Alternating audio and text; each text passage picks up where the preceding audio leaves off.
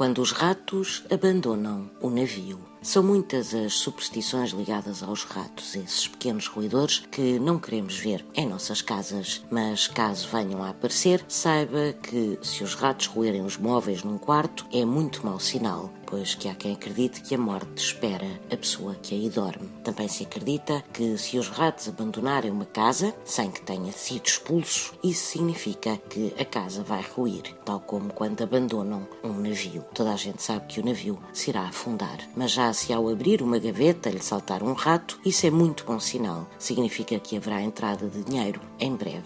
Com os ratos, todo o cuidado é pouco, porque não há duas sem três.